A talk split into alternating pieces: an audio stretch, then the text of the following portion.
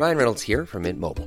With the price of just about everything going up during inflation, we thought we'd bring our prices down. So to help us, we brought in a reverse auctioneer, which is apparently a thing.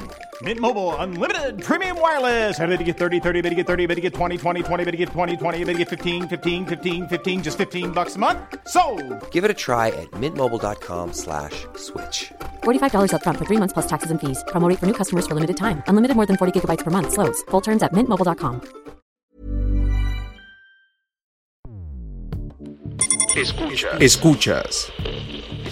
Escuchas un podcast de Dixo. Escuchas Bien Comer con Fernanda Alvarado.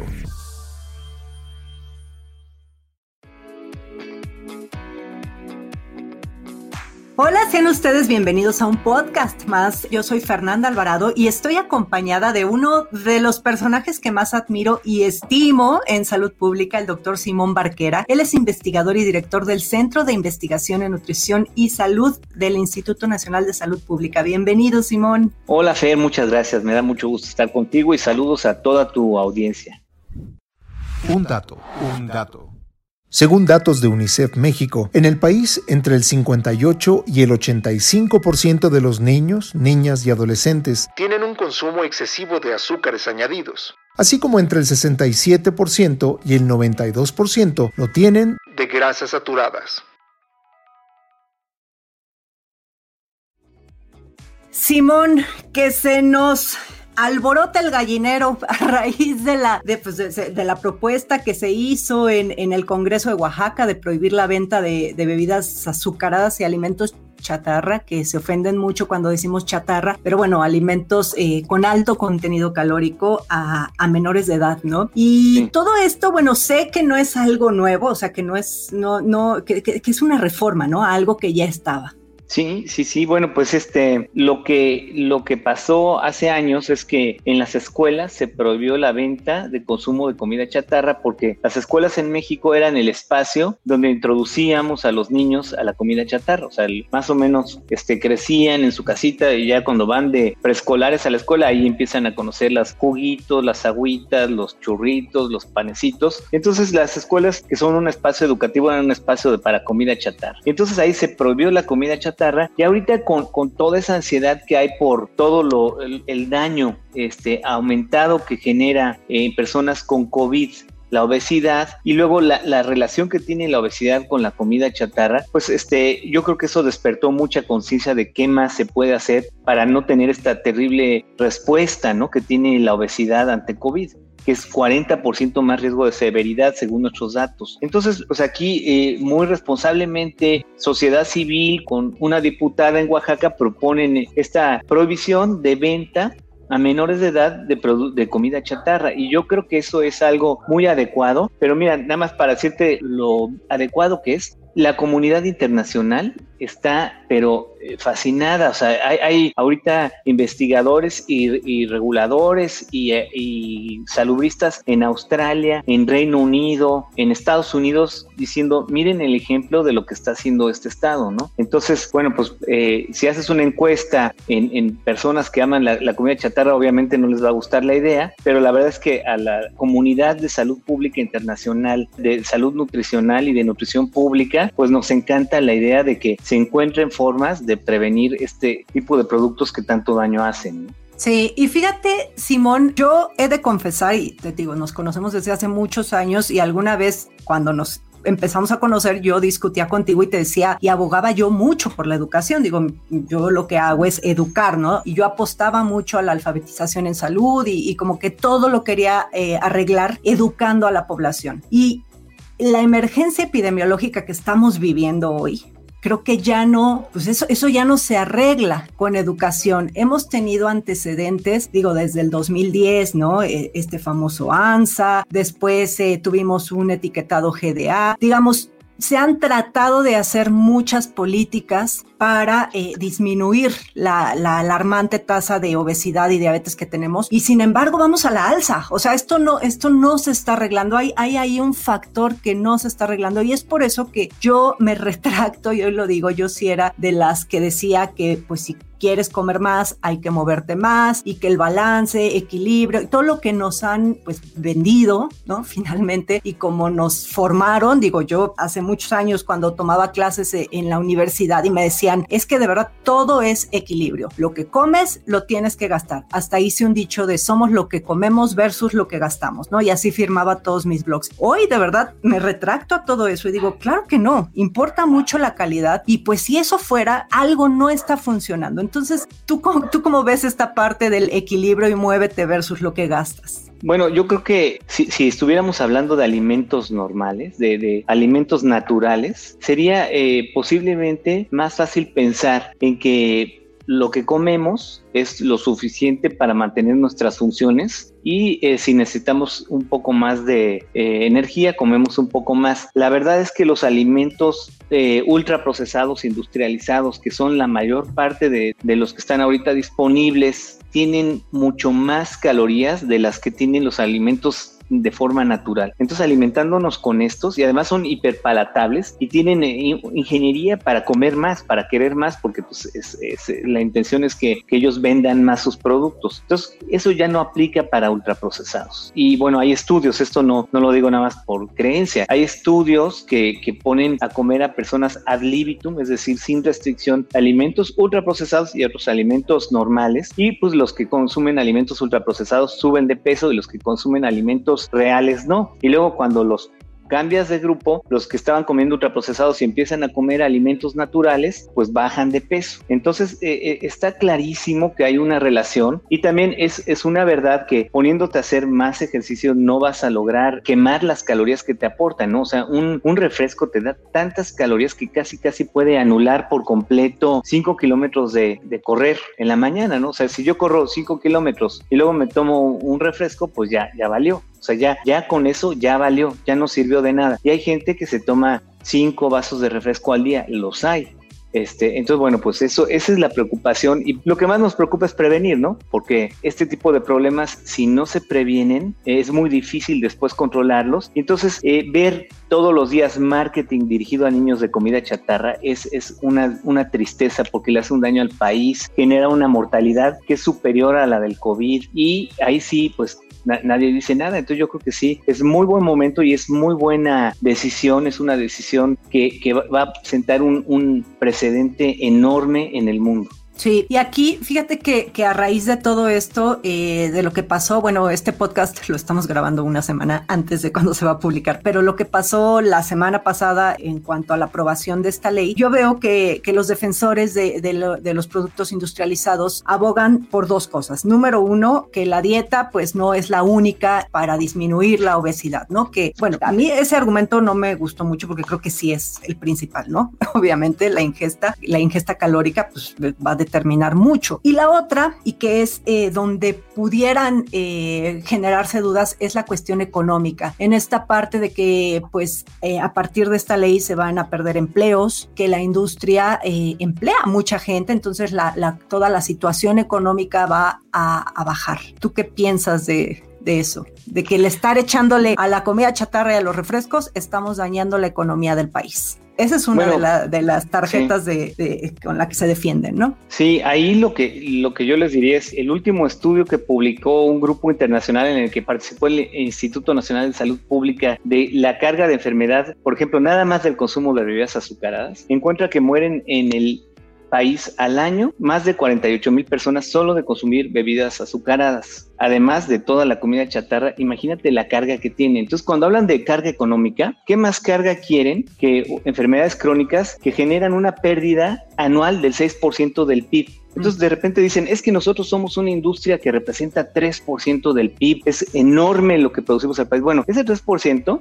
es la mitad de las pérdidas que generan cada año al país por gastos en diabetes, hipertensión, infartos, accidentes cerebrovasculares y toda la parte de cirrosis cirrosis hepática, bueno, pues una parte es todo el consumo de alcohol, que es tremendo en México, el consumo de cerveza y todo eso, pero otra parte es el consumo de refrescos, y los refrescos también contribuyen a esa enfermedad hepática, al hígado graso, y el hígado graso, por tanto azúcar, causa cirrosis. Entonces, pues yo lo que diría es, bueno, no se preocupen, si lo que les preocupa es la economía del país, bueno, esa es una de las mejores acciones que podemos hacer, es reducir el consumo de alimentos ultraprocesados poco saludables, es decir, comida chatarra. Si lo que les preocupa es que es multifactorial y que no es solo la comida chatarra, bueno, pues claro, no, pero el reconocer que hay muchos factores no descalifica que hagas esfuerzos por ir anulando los factores. No se pueden anular todos al mismo tiempo, entonces bueno, se trabaja en impuestos, luego en etiquetado, luego en que no se publiciten a niños, y cada una es meritoria, o sea, el que haya muchas causas no invalida el que quieras trabajar en una causa reconocida internacionalmente, ¿no? Claro, y creo que todas van de la mano, ¿no? Y de lo principal en lo personal y también visto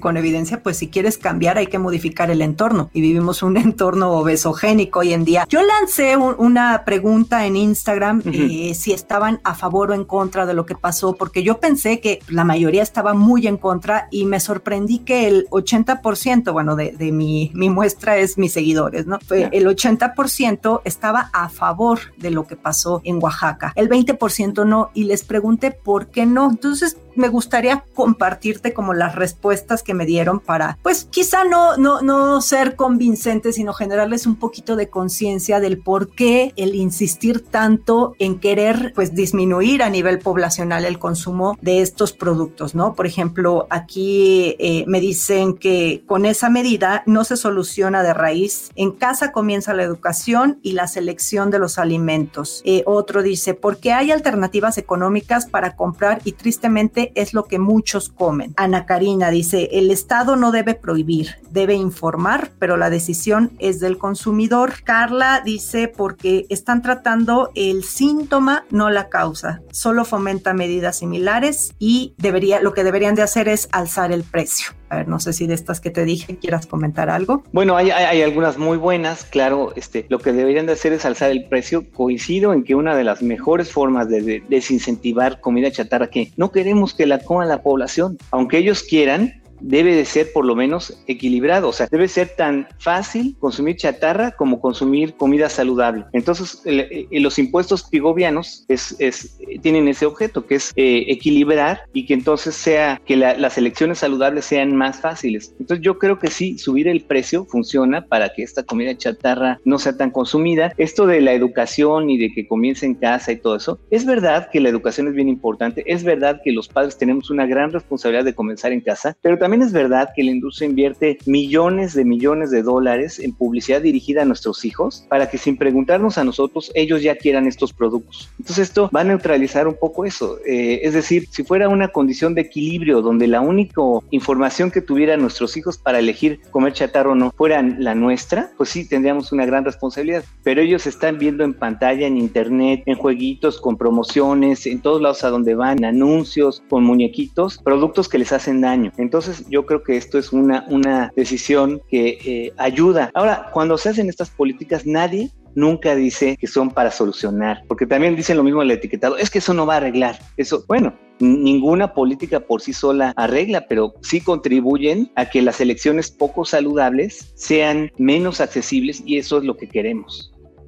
Exactamente. Aquí dice Miguel, porque no hay un trasfondo educacional en la población. Rodrigo Fuentes dice, debería también promover la actividad física. Fíjate qué bueno que toca actividad física, y creo que hay mucha promoción, ¿no, Simón? Bueno, hay mucha promoción, y ojalá y hubiera más. Yo creo que actividad física, que son conductas del movimiento, es muy necesario. Pues, hablar de reuniones caminando, de trabajar en la oficina parado, de usar el transporte público, de todo este tipo de cosas, pues yo creo que se tienen que ver más, y para allá vamos. Eso es lo moderno, y lo que a mí no me gusta tanto es esa moda de, pues, ir al gimnasio y tomarte 3 litros de proteína todos los días para aumentar la masa muscular. Yo creo que eso no es sostenible, eso le hace mucho daño al ambiente, altera el metabolismo, y no es la definición de actividad física que uno busca para compatible con una vida saludable. Ya, dice aquí Beide, dice, recordemos que lo más prohibido es lo más deseado y si nos educamos primero como padres para poder ayudar a sus hábitos alimenticios sería lo mejor. Hay mucho sobre educación, digo, creo que ya hablaste ahorita de la educación, pero esto de lo prohibido es lo más deseado.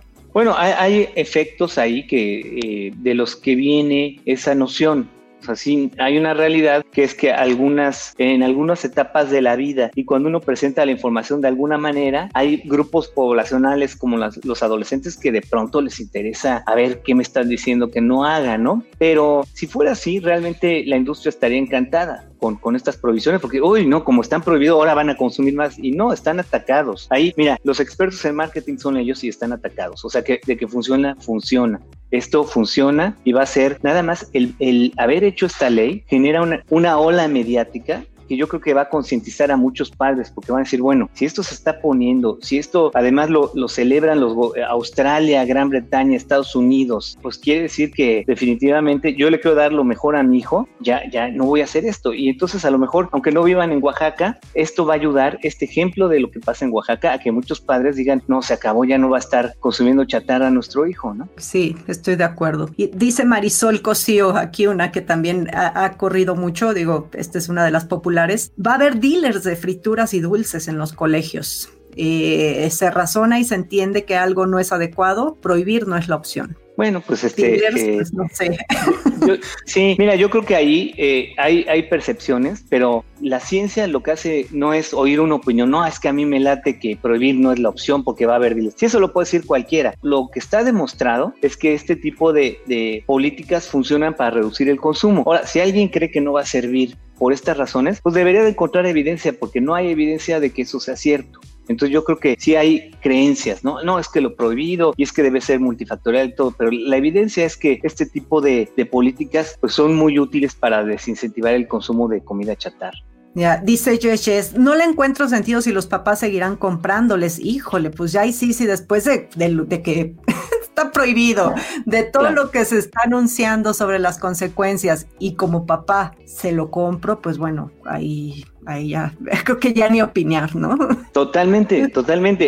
El asunto no es, lo que se está haciendo realmente no es prohibir, se está poniendo una serie de barreras para hacerlo más difícil. Por ejemplo, si compro un nito o unos chocorroles y dicen alto en grasa, alto en azúcar, alto en calorías, y yo se los compro y se los doy a mi hijo, mira, ahí sí ya, ¿qué se puede hacer? O sea, no se está prohibiendo nada, nada más se está informando y ya es con conocimiento de causa que el padre le está dando un alimento poco saludable a su hijo o un refresco. Entonces yo creo que como tú dices, ahí ya viene la otra parte que es la responsabilidad de los padres, pero por lo menos la responsabilidad del Estado ya está ahí porque ya puso la información que necesitaban para tomar la mejor decisión las familias. Exacto, y que no se vea como una medida paternalista, que es lo que también de repente dicen, ¿no? Que por qué, que no, el Estado no debe prohibir, pero cuando, o sea, yo lo paso a un ejemplo con tus hijos. Si estás viendo que tu hijo tiene un problema de adicción de lo que me digas, creo que para cortar de tajo el problema, pues le tendrás que cortar de tajo lo que le provoca esa adicción, ¿no? Y mira, finalmente aquí con Carolina vamos a terminar, que es una gran nutrióloga, es una gran educadora y ella no está a favor, dice, poco funcional. Quien se los compra será el adulto y dependerá. ¿Qué es chatarra? ¿A qué le llaman chatarra? Si en la definición de chatarra entra Herbalife, estoy totalmente de acuerdo. Sí, bueno, la definición de chatarra es el etiquetado, o sea, si tiene sellos es chatarra, porque hay un perfil que ya hizo un grupo de expertos y entonces ahí está lo que es chatarra. Entonces chatarra es ultraprocesado y funciona. Eso de que el Estado no debe de prohibir, yo diría, bueno, el Estado no debe de prohibir y los genios de la mercadotecnia sí pueden hablar con mi hijo y decirle qué comer, ellos sí pueden, el Estado no, pero ellos sí, y le venden chatarra, no, más bien, yo creo que ahí lo que se debe de hacer es buscar nada más equilibrarlo. equilibrarlo. Ya los padres pueden ver qué comen sus hijos. Si alguien está pero obsesionado con que su hijo coma chocorroles, lo puede lograr, no, nadie lo va a meter a la cárcel, pero ya este tipo de políticas generan un equilibrio donde es un poquito más difícil consumir la chatarra. Todavía no está en el equilibrio que uno quisiera, uno quisiera un mundo donde lo fácil es comer alimentos saludables. No estamos ahí, pero estos son unos pasitos que estamos dando para irnos acercando a esa condición ideal que es la que es la saludable. Exacto, y aparte, como bien dices, pues va acompañado de políticas fiscales, de etiquetado, de fomento a la lactancia materna, que ha sido una maravilla como ha aumentado, de acceso agua potable, no sé, o sea, también de la promoción de lo que es comer bien, ¿no, Simón? Sí, yo creo que todos este tipo de acciones van a tener una contribución específica y hay que ir caminando. Estamos demostrando además que se está haciendo, porque cuando se pusieron los impuestos decían, no va a funcionar porque eso no es todo, hay que orientar al consumidor. Bueno, luego pusimos el etiquetado, no, es que no va a funcionar porque eso es prohibir, demostramos que no era prohibir, no, es que no va a funcionar porque nadie lo entiende, demostramos que sí se entiende. Bueno, entonces es lo que te comento, ¿no? O sea, al rato cuando se prohíba la publicidad dirigida a niños van a decir, es que no está demostrado que eso funcione y eso es prohibir y eso es, va contra la economía. Bueno, pues sí, son argumentos que dan, pero yo creo que al final todas estas políticas, cuando se van poniendo una al lado de la otra, van a formar ese paquetito que necesitamos, ¿no? Escuchas Bien Comer con Fernanda Alvarado.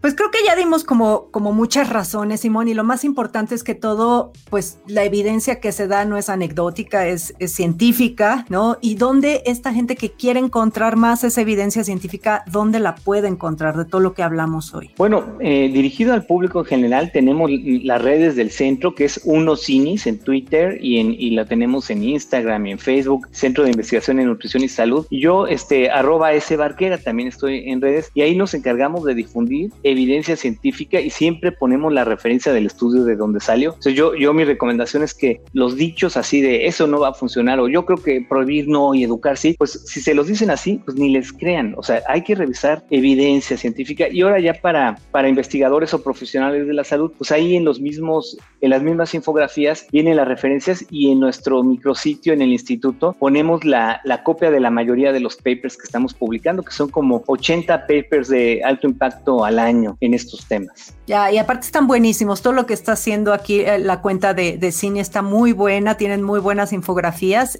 ahí se las voy a poner, les voy a poner el @ para que sepan de qué estamos hablando. Y pues Simón, ¿algo más que quieras agregar? No, pues nada más, yo creo que reforzar que en estos tiempos de COVID, uno de los principales factores que aumenta el riesgo de severidad hasta por 40% es el sobrepeso, por 80% la diabetes y 70% la hipertensión causadas por esta mala alimentación. Entonces es verdad, no es un asunto político, ni lo está diciendo alguien para distraer al país, no, es una realidad. No solo nosotros lo están haciendo, ahorita están prohibiendo la venta de chatarra en Reino Unido, en Australia, y todo el mundo está desesperado. En España también están viendo cómo le hacen con la chatarra. Entonces no es una cuestión, no es una invención de los mexicanos. Todos los países están sufriendo mucho por estas situaciones y es una forma en la que podemos aumentar nuestras oportunidades de estar más saludables. Ya, pues yo te agradezco muchísimo y espero que ahora ya en octubre, me da mucho gusto que ya veo empaques ahí con sellos, empresas muy responsables que ya están tomando la medida con todo, qué bueno, y a ver si pues después regresas para platicar del etiquetado, Simón. Claro que sí, con muchísimo gusto, Fer, muchas gracias por la invitación y saludos a a toda tu audiencia.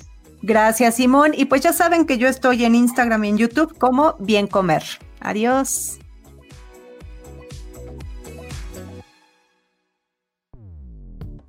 Dixo presentó Bien Comer con Fernanda Alvarado. La producción de este podcast corrió a cargo de Verónica Hernández. Coordinación de producción, Verónica Hernández. Dirección general, Dani Sadia.